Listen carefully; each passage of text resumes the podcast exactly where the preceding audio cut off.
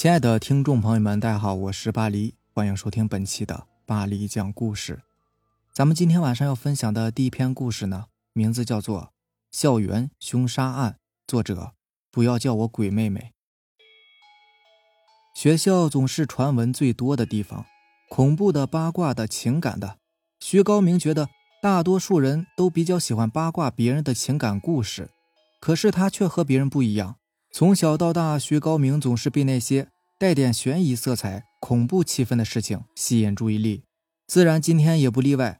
一大早刚走进教室的徐高明就被同学拉着说关于最新的八卦，听说三班的贾美丽转学了，不过那都是官方的说辞，而事实上啊，她周末的时候在我们学校厕所自杀了，还就是我们这层的女厕所呢。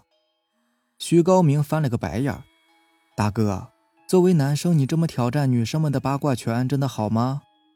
那位大哥同学呢，伸手拍了拍徐高明的肩膀，开导地说道，兄弟，现在是男女平等的时代啦，女生们的八卦权呢已经分了一半给我们男生了，再说了，这件事啊现在已经不算是秘密的秘密啦。而且你们有没有想过呀，贾美丽为什么要特地跑到学校厕所自杀呢？一说到这个，另一个同学就来劲儿了，哎，我听说她这是在变相的向学校反抗呢，据说呀她尸体旁边还有一份自杀之前写的信，知情人士说呀，信里面可能写了学校高层肮脏的交易和阴暗面，但是后来处理尸体的时候，那份信就不翼而飞了，大家都猜测呀，是学校派人偷偷销毁了。这样充满戏剧性和悬疑即视感的对话和事件，正中徐高明红心。越说徐高明想去探索的好奇心就越发强烈，真相如同散发着诱惑气息的果实，不断刺激着徐高明伸手去采摘。谈的正是时候，班长夏天也到了学校。聊什么呢？夏天是大家公认的班花，一个长得清清纯纯、干干净净的姑娘，一点也不辱没班花的称号。黑长直亮的秀发一直披到腰间，为了这一头秀发呀，夏天总是会随身携带一把梳子，让头发保持最美的样子。165的身高，玲珑的身姿，白嫩的肌肤，还有一个名列前茅的成绩排名，理所当然地成为了无视男生眼中的女神了。对于夏天的提问，作为正常男孩子的男同学呢，自然是乐于回答的。于是大哥同学再一次从头到尾地说了一遍，虽然夏天表示自己并没有放在心上。上午上课的时候，夏天去了一趟厕所，但是回来的时候呢，脸色却格外的不好看，感觉上是厕所里面发生了什么不太好的事情。同学问他，也没能问出个所以然，只是一直支支吾吾的说不清楚。然而很快大家就知道为什么了，在女厕的最后一格里，遍布的血迹肆意的洒在里面，简直就是凶杀现场。无法说服其他人去相信这是一场自杀案件，然后就会有人猜测贾美丽并不是自杀，而是他杀，女厕就是犯案现场，而凶手呢就是我们学校里的人，可能是老师，也可能是学生，连保安都算进来了。虽然后来那最后一格的血迹被保洁阿姨处理干净了，但是流言蜚语却无法擦干抹净，学校也压制不下去。而传言关于夏天的有一条最火的，比如说一班的夏天呢，在上厕所的时候不小心去了这层女厕的最后一格，也就是贾美丽被杀的那一格，然后见到了已经死掉的贾美丽，在里面浑身是血的看着她，向她招手，找他求救，救救他之类的。那天放学回家，徐高明骑车路过贾美丽的家门口，贾美丽的父母正在指挥搬家公司搬家呢，脸上不见一点伤感的情绪，并不像是一个刚刚失去女儿之后该有的表情。于是徐高明试探性地向他们打了个招呼，叔叔阿姨，搬家呢。贾美丽的父母在家长会上见过徐高明，知道他是自己女儿一个班的同学，只是忘记了叫什么，但也是礼貌性的回答，啊，是美丽的同学呀，对呀，正搬呢，今天就得走了。怎么，是来找美丽的吗？美丽在里面打包行李呢，要帮你把她叫出来吗？听完贾美丽妈妈的话，徐高明有一瞬间定格，随后赶紧说道，哦，不用了，我就是路过，我还有点事儿，那叔叔阿姨我先走了，再见。说完匆匆骑上自行车走了，一路上心里都在想这件事情。这一系列的事件让徐高明决定在明天下午放学后偷偷留下去女厕所看看，他总觉得这件事情上有问题，贾美丽的事情绝对只是个骗局，人家明明还好好的在家呢，到底是谁首先传言贾美丽死了的呢？还告密信件，简直呵呵了。这种发现秘密而秘密又要被自己探索出真相的感觉让徐高明迫不及待，希望第二天马上到来。只是自己要溜进女厕勘察，还需要一个打掩护的人，然后徐高明就将目标锁定在了当事人夏天身上。第二天徐高明找上了夏天，并且说明了原委。一开始知道贾美丽没有死的夏天是挺意外的，但是对于徐高明的提议呢并不同意，同时也解释了自己那天并没有看到什么贾美丽的鬼魂，只是同学们以讹传讹，而自己的解释呢在传出流言的时候就已经来不及了，当时怎么解释他们都不信。夏天并没有说关于血迹的事情，对于血迹夏天明显不想多说，因此夏天的解释变得毫无力量。虽然夏天并不同意，但是徐高明总是有办法让夏天妥协，威逼利诱是徐高明从小说里活学活用的拿手好戏。放学后两个人在教室收拾书包的时候故意拖拉，一直磨蹭到大家都走得差不多了才出发。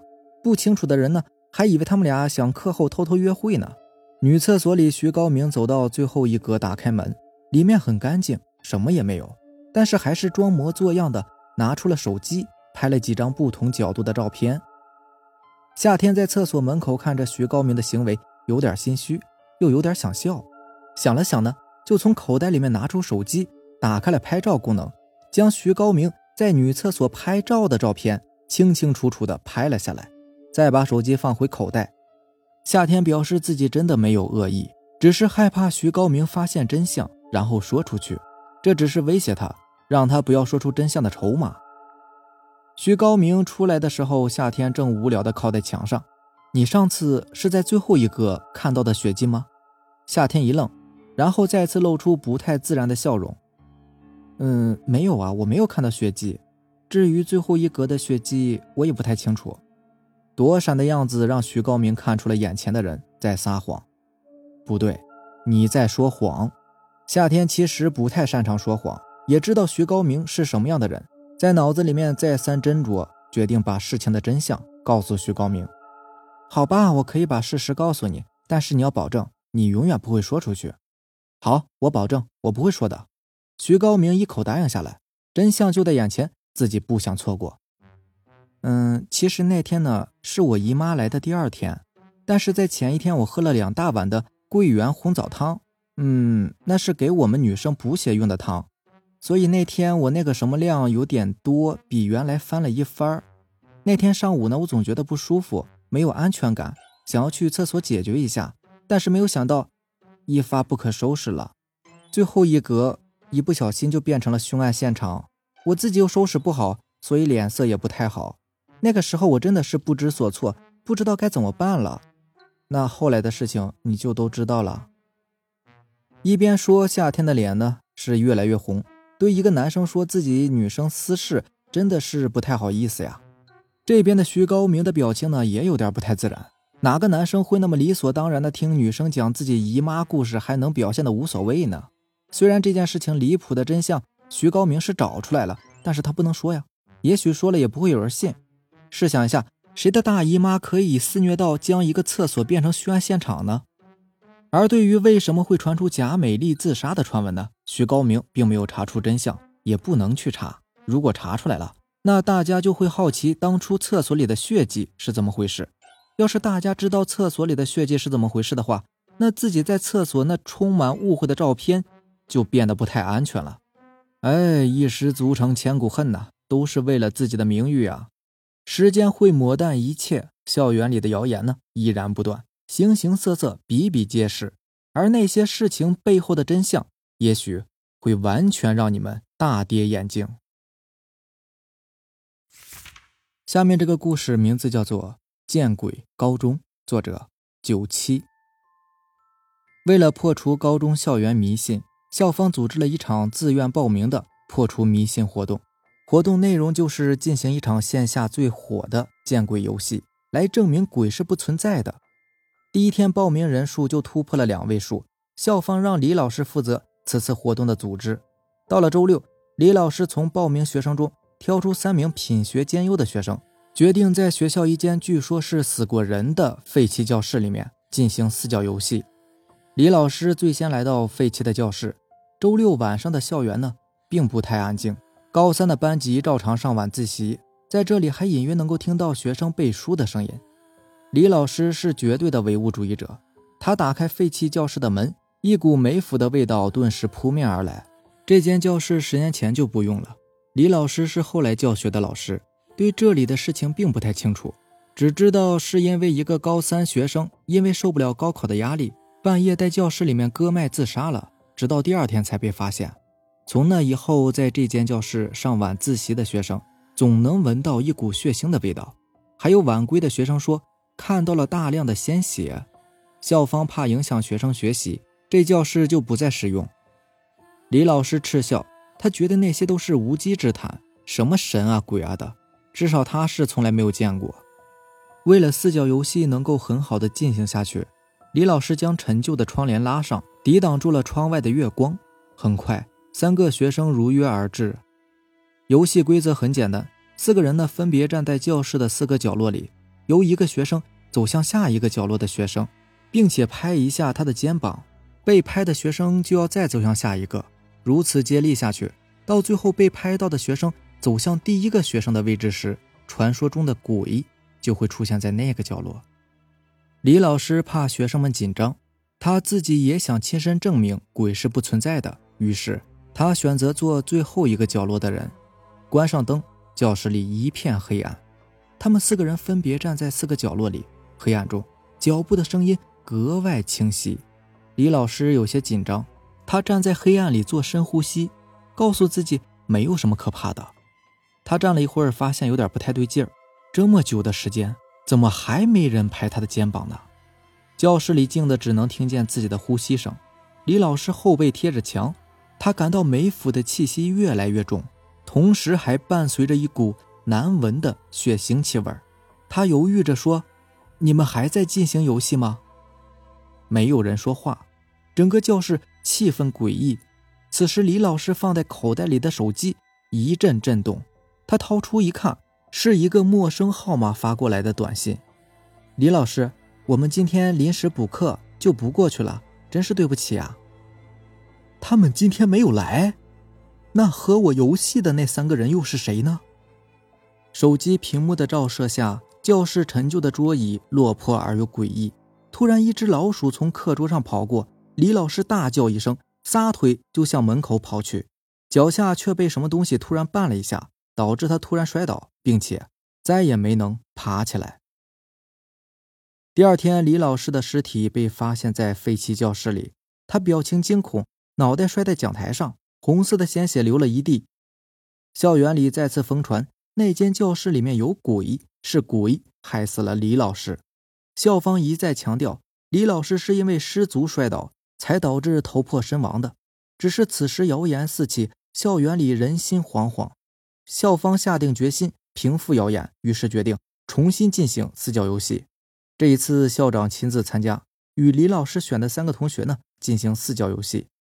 游戏开始，教室里一片黑暗。由于李老师刚死，血液的味道还残留在空气中。校长第1个走向下一个同学，游戏正在进行中。这是3个女同学，她们学习成绩比较优秀，在老师眼中呢都是好学生，但毕竟是因为胆子小嘛。李老师在这间教室死了又没多长时间，若不是校方要求，她们是不会来参加四角游戏的。黑暗的教室里只能听到脚步的声音。半晌，校长听到女同学一声隐忍的惊呼声，而他的身边沉重的脚步声渐渐接近。校长握紧了拳头，怎么可能真的有人呢？不，是人还是鬼啊？一只冰冷的手轻轻地拍了一下校长的肩膀，黑暗里，校长的腿肚子忍不住哆嗦起来，这简直颠覆了他的世界观。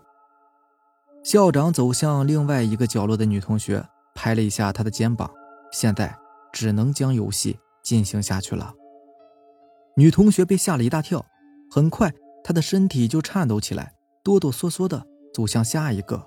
不大的空间里，女同学隐忍的抽泣声格外清晰。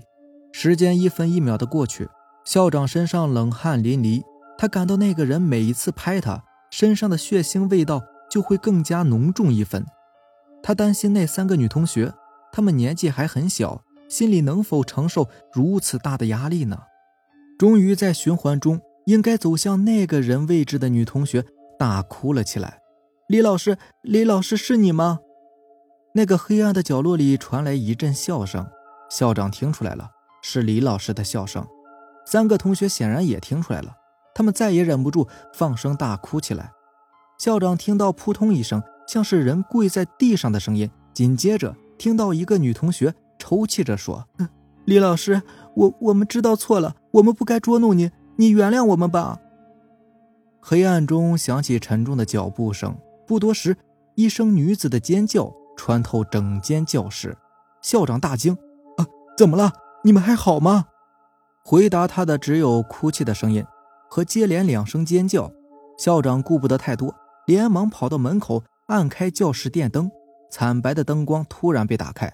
校长眯着眼睛，隐约看到一个黑影一闪而过。校长抓过最近的一个女同学，她哭的是鼻涕横流，十分狼狈。校长焦急地看向另外两个女同学，她们都在角落里跪在地上，一样哭得十分狼狈。校长松了一口气，想没事就好。四个人连忙回到校长室，喝了点温水缓缓。校长问起，三个女生竹筒倒豆子般的将事情原委说了出来。原来那一天三个女生与李老师进行四角游戏，她们说好从后窗翻出去。教室在1楼，李老师并未察觉，并且还给李老师发了一条短信，目的就是想捉弄一下李老师，只是没有想到。校长皱着眉头，半晌叹了口气。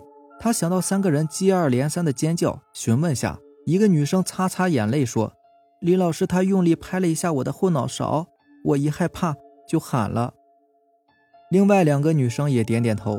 校长点了一根烟，想起来这正是李老师惯用的惩罚调皮学生的方式啊。哎，李老师这么做呀，就是已经原谅你们了，你们有时间呢，去他墓碑前好好祭奠祭奠吧。三个女同学低下了头，眼泪再一次涌了出来。